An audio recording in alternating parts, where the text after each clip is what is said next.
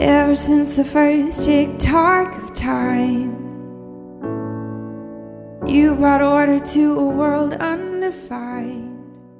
Welcome to the Genesis West podcast. Welcome to the Genesis West podcast. Welcome to the Genesis West podcast. Our, teaching, team is made up of men and women who love asking probing questions of each week's scripture portion. to which our community responds with curiosity, courage, and a desire to, expand, in faith, hope, and love. hope, and love. We follow the Revised Common Lectionary, and we follow the church calendar. because they anchor us in something which can hold us, no matter what life throws our way.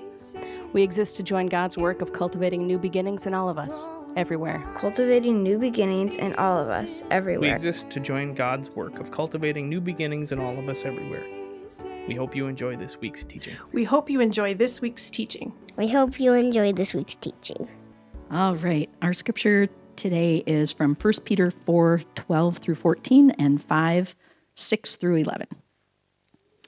Beloved, do not be surprised at the fiery ordeal that is taking place among you to test you, as though something strange were happening to you. But rejoice insofar as you are sharing Christ's sufferings, so that you also you may also be glad and shout for joy when his glory is revealed. If you are reviled for the name of Christ, you are blessed, because the Spirit of glory, which is the Spirit of God, is resting on you. Humble yourselves, therefore, under the mighty hand of God, so that he may exalt you in due time. Cast all your anxiety on him, because he cares for you. Discipline yourselves, keep alert. Like a roaring lion, lion, your adversary the devil prowls around, looking for someone to devour. Resist him, steadfast. Fat, I'm having a hard time. Resist him, steadfast in your faith, for you know that your brothers and sisters in all the world are undergoing the same kinds of suffering. And after you have suffered for a little while, the God of all grace, who has called you to his eternal glory in Christ, will himself restore, support, strengthen, and establish you. To him be the power forever and ever. Amen. The word of the Lord. So, Will and I had a Slack conversation this week where he was asking me kind of what, where, which direction was I going in. And what I didn't realize as I told him is that he was going to ask questions that stole all my stuff. So that's great. Thanks, Will. No, I'm kidding. I'm kidding. It's no, it, it's cool to know that you're on the same page with people because then that gives me a lot of confidence that y'all are going to get what I'm saying. So that's great. That's great. Thanks, Will. Appreciate that. Good morning again, everybody. Uh, thank you all for being here this morning, those of you that are in the chapel and those of you who are with us online. Uh, extra Torah points to everybody this week. As I said last week, we're going to be talking about pain and suffering. So, for actually showing up, which is probably the worst advertising you can do for a church service. So, for actually showing up, you all get extra points this week. Thank you for being here. Thank you for being a part of things. We are in the seventh Sunday of Easter tide, which means we only have two more weeks to go of the Easter season here on the church calendar. Next week is Pentecost, and then the week after that, we start ordinary time, which is actually the bulk of the church calendar. That'll last us until I think sometime late in November. Of course, as ordinary apprentices of Jesus, we value ordinary time here. It's not something we just skip right through. But while we're in this season of Easter, we want to focus on Easter. We want to focus on resurrection. And as I've talked about previously, we view Easter and resurrection not as one time events. Resurrection is something that has happened, resurrection is something that is happening, and resurrection is something that will continue to happen. And as I said last week, that leads us to sort of an inevitable question what do we, in light of that fact, what do we as resurrection people do with that? If, if we believe that Christ rose from the dead, if we believe that we are participate, participating in the fruits of that resurrection, and if we believe that one day we too will experience resurrection, how does, how do, we cha- how does that change our lives? How do we live our lives in light of that? What, do, what does that do in terms of our uh, interactions within our community?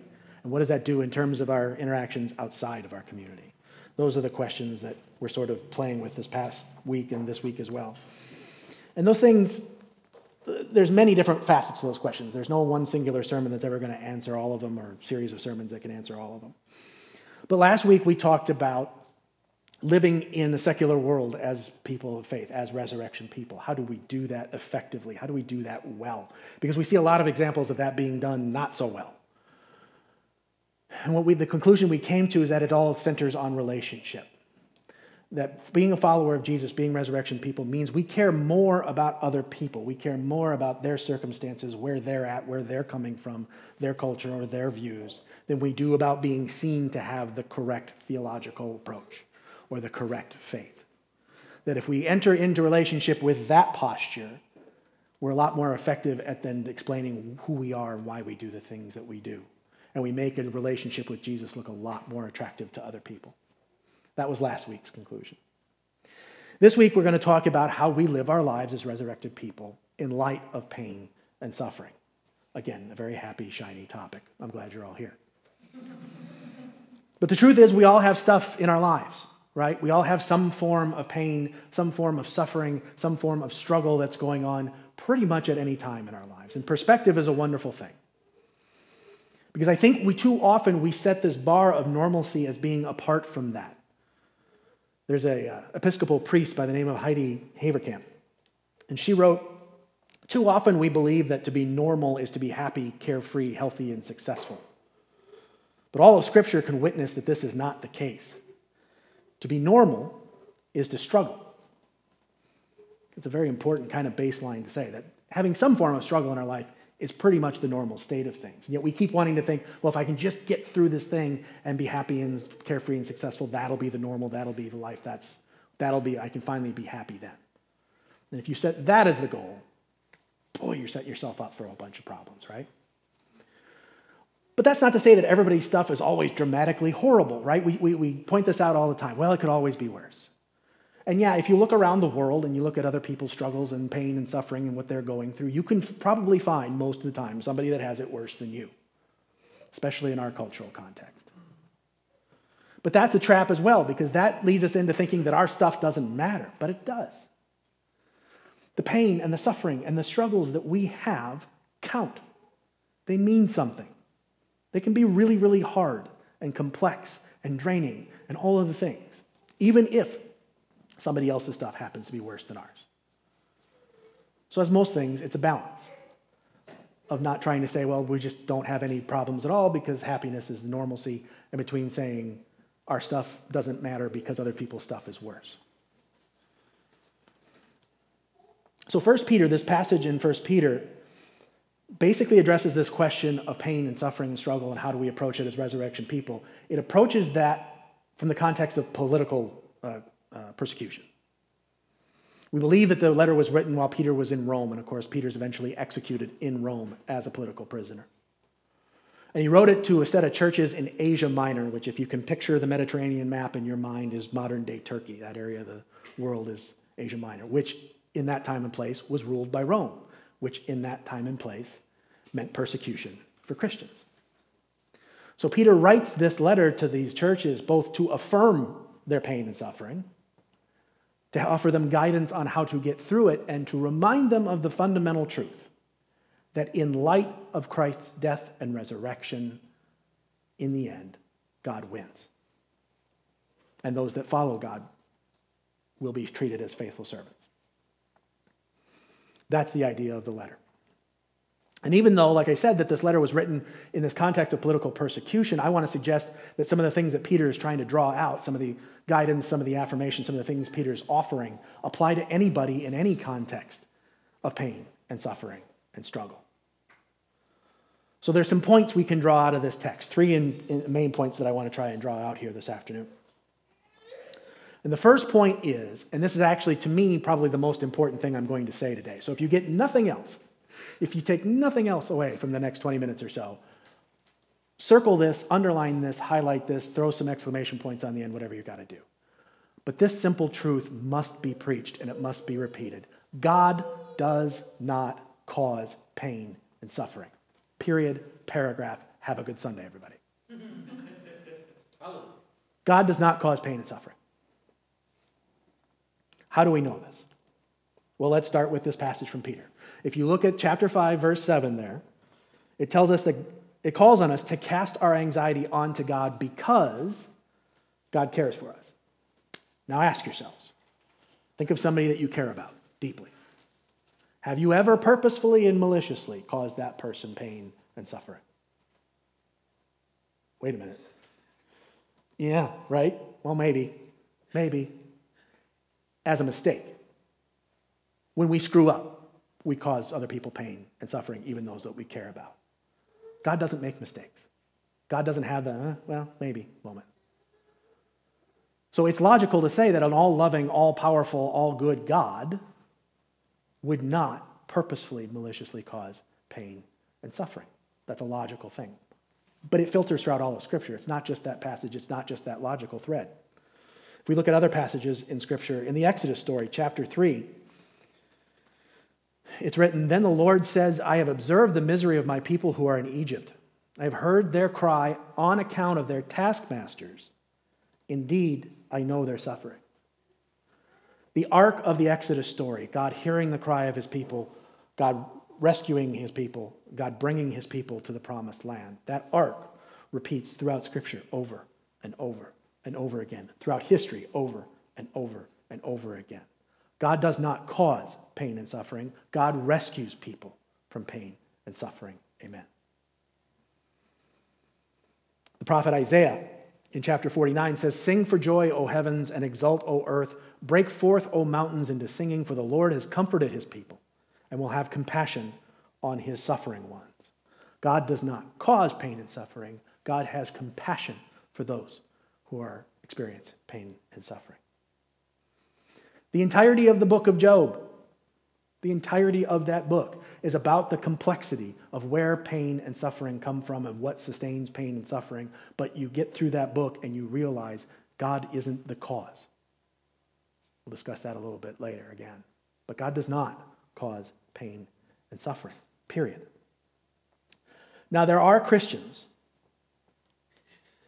well meaning and well intentioned Christians, who will tell you that if you say that God doesn't cause uh, pain and suffering, that you are actually undercutting God's sovereignty. That if God is all powerful, that means God causes everything. That means everything that's ever happened was part of God's plan all along. But when you take that thought to its logical extreme, that means God's caused every bit of cancer, every bit of genetic disease, every, every, bit of human violence that there's ever been, the Holocaust. God planned the Holocaust. That's what that means. Really? And the kind of mental gymnastics that you have to do to say that an all good, all loving God, Jesus on the cross sacrificing himself for us, also planned that. I can't get there. I just can't. And more importantly, I don't think we have to. I think the point that those folks miss is choice. That the God that sacrificed himself for us on the cross, on the cross, the God that gave up his life on the cross, is the God that gave up a little bit of God's power at the time of creation so that we, his human partners, would have choice, would have agency, would have the ability to affect the world around us in partnership with God. The risk there being when you give free agents a choice, we often make bad choices. And that helps create pain and that helps create suffering.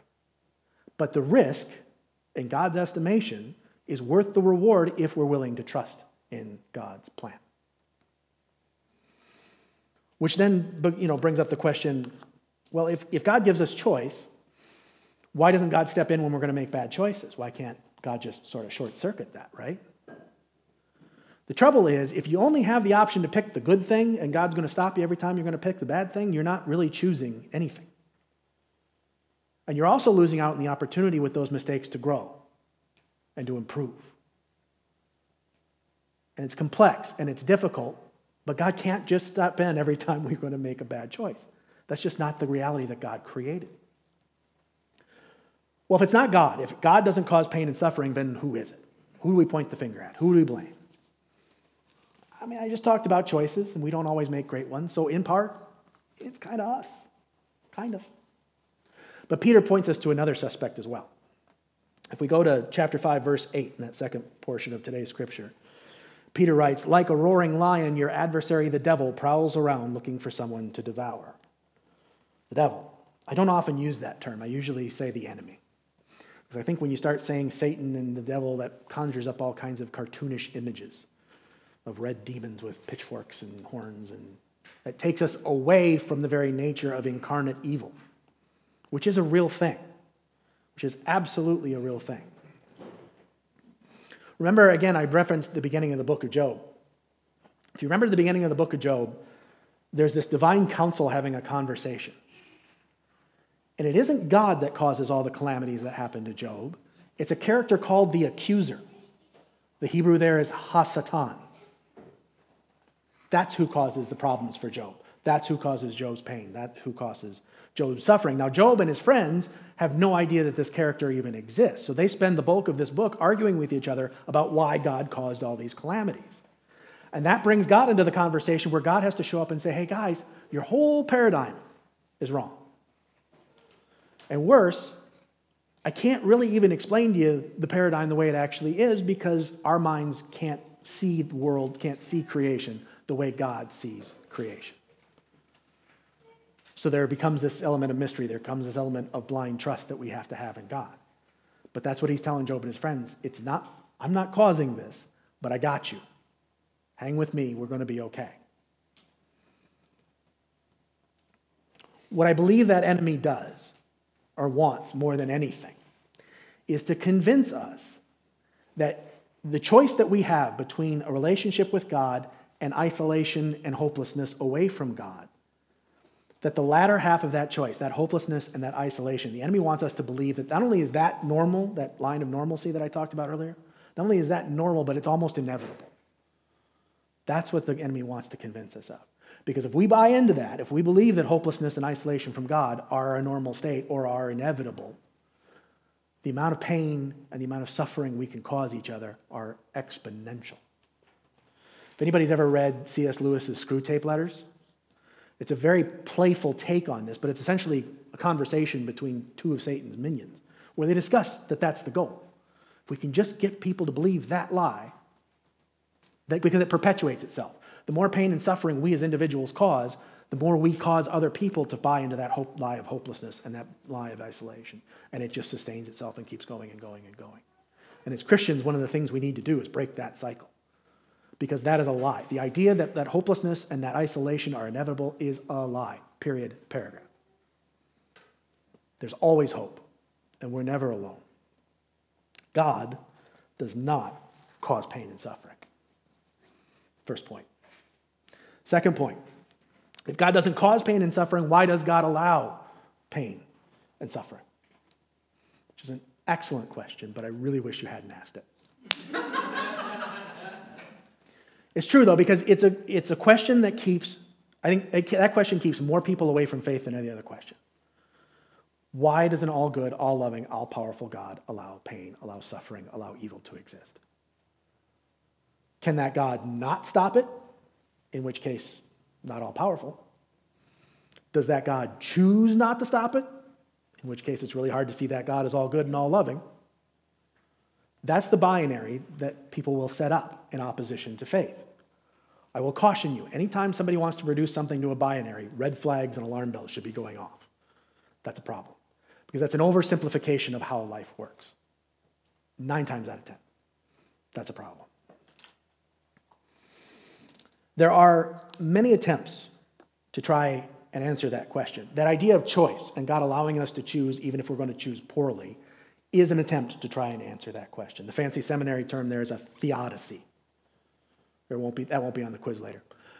But there are plenty of theodicies out there. There are plenty of attempt, attempts to answer that question. And the truth is that the true answer to that probably lies in some, and probably lies in and beyond some combination of all of those different answers. But at the end of the day, when you're in the thick of it, when you're in the meat grinder, when you're in that pain and that suffering, a bunch of fancy academic and philosophical ideas and terms don't help at all. They just don't. That's not what you need to hear in that moment. And so, our friends, it, it, there really isn't an answer that's going to help you to that question that's going to help you in that moment. So, our friends who are not of faith will say, well, then what's the point of faith at all? If you can't answer that question with an all powerful God, then what are we even doing? The trouble is that even though Christianity and pretty much any faith doesn't, don't have great answers to that particular question, You know who has a worse answer? Atheism. Because atheism tells you that it's all just random dumb luck. That the only thing protecting you as you walk out the door here today is chance. And if you want to, you know, think about something and meditate on something that's going to lead you to a place of hopelessness and isolation, there you go. Faith might not have a great answer to that question, but I believe a lack of faith has a much worse answer to that question. That's my opinion. So, if that's not a useful question, if asking why God allows evil to exist is not a useful question, then what is a useful question? What can we turn to in a moment of pain and suffering? What's going to actually help us? I believe the question that we need to ask ourselves in that moment is what is God doing about pain and about suffering? That's a much more useful question. So let's turn back to Peter for a moment. Again, looking at that verse 7 of chapter 5. God is prepared to take on our anxiety. Just as God took on our sin on the cross, God wants us to bring to God that pain and that suffering and that struggle and lift it up and let God help carry that burden directly from God and through our community. That's how God works best, is with and through us. We don't have to carry that stuff alone. That's why we do pastoral prayer every week. We don't have to carry those things alone. God wants to help us bear that. God joins us in that pain. God joins us in that suffering. God wants to be part of it. I think back to John 11 all the time when I think of pain and suffering. John 11 is the story of Lazarus being raised. I've preached on this before, and if it sounds repetitive, good. But in that moment, as Jesus is about to raise Lazarus from the dead, he looks around and he observes all of these people who are in grief and in pain and in suffering because they've lost their brother, they've lost their friend. And as he knows that he's about to raise Lazarus, he knows he's about to take all that grief and pain and suffering and turn it into joy and celebration. But before he does that, he stops, and there's a very short verse in John 11 that says, And he wept. Why? Why? It is about to become a joyous situation. Why is Jesus weeping? I think Jesus weeps in that moment because God needs us to know that in the meat grinder, in the worst of it, in the thick of it, in our grief, in our pain, in our suffering, God has been there. And God wants to join us in that moment.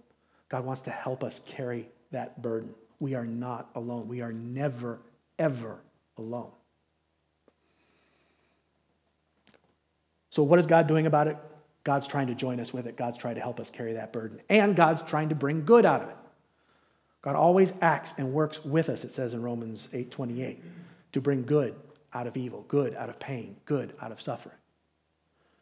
It's a bit of a dramatic example, but I'll tell you a quick story. Some of you will remember there was a young man by the name of Damar Hamlin, who was a football player for the Buffalo Bills.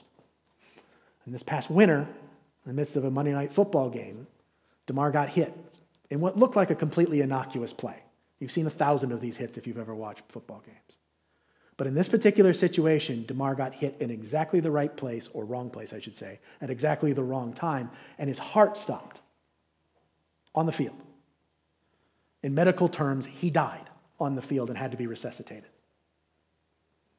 And he actually died twice because his heart stopped again in the ambulance ride to the hospital. Once they finally got him resuscitated and got him into an ambulance and were driving him to the hospital, his heart stopped again and they had to resuscitate him again. And 60,000 people in this stadium, and, and, people and players and coaches and millions of people watching on TV around the world think that they may have just watched a player die. We're trying to enter, entertain ourselves, and we suddenly find ourselves in a life or death situation. And that throws you for a loop. If you have any humanity in you that's going to throw you for a loop. And so people are trying to wrestle with this. The announcers are trying to wrestle with this. What do we do? How do we talk about this? What's going on? And then something strange happened. Uh, two years before this, Damar had set up a GoFundMe page because he was trying to raise money to buy toys for inner city kids in Buffalo. And if you looked at the GoFundMe page, it said it was trying to raise $20,000, $30,000, which isn't nothing. But in NFL salary terms, also isn't a ton of money, right? But he's trying to raise some money, buy some toys for kids around Christmas. Great idea. Somebody found this link as we're sitting here trying to process this potential tra- tragedy. Somebody found that link and started sharing it on social media, and it blew up. And at last check, that fund had over $9 million in it. Because people needed to do something. In the midst of this potential tragedy, people just wanted to act. People wanted to help. People wanted to do something. And so there was all this good. There's now, first of all, Damar's completely recovered and has been cleared to play football again, which is incredible if you think about it. And he's now got a foundation with a $9 million base to do a whole lot more than just buy toys for those kids around Christmas. When there's pain, where there is suffering, where there's struggle, God steps in and acts. And acts with and through us. That is what God is doing about pain and suffering. Which then leaves us with the question what do we do? If that's what God is doing, what do we do about pain and suffering as resurrection people? This is our third point. The first portion of our passage here says, Do not be surprised at the fiery ordeal that's taking place among you to test you as though something strange were happening to you. It's not strange. It says in that second portion that your brothers and sisters all over the world are experiencing similar suffering. We are not alone. We said it right off the top. We all have our stuff.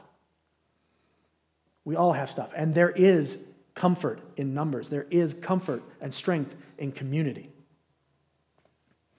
When you are in that meat grinder, when you are in that valley of the shadow of death, what you need is not academic terms and answers. What you need is your people to show up and be there for you.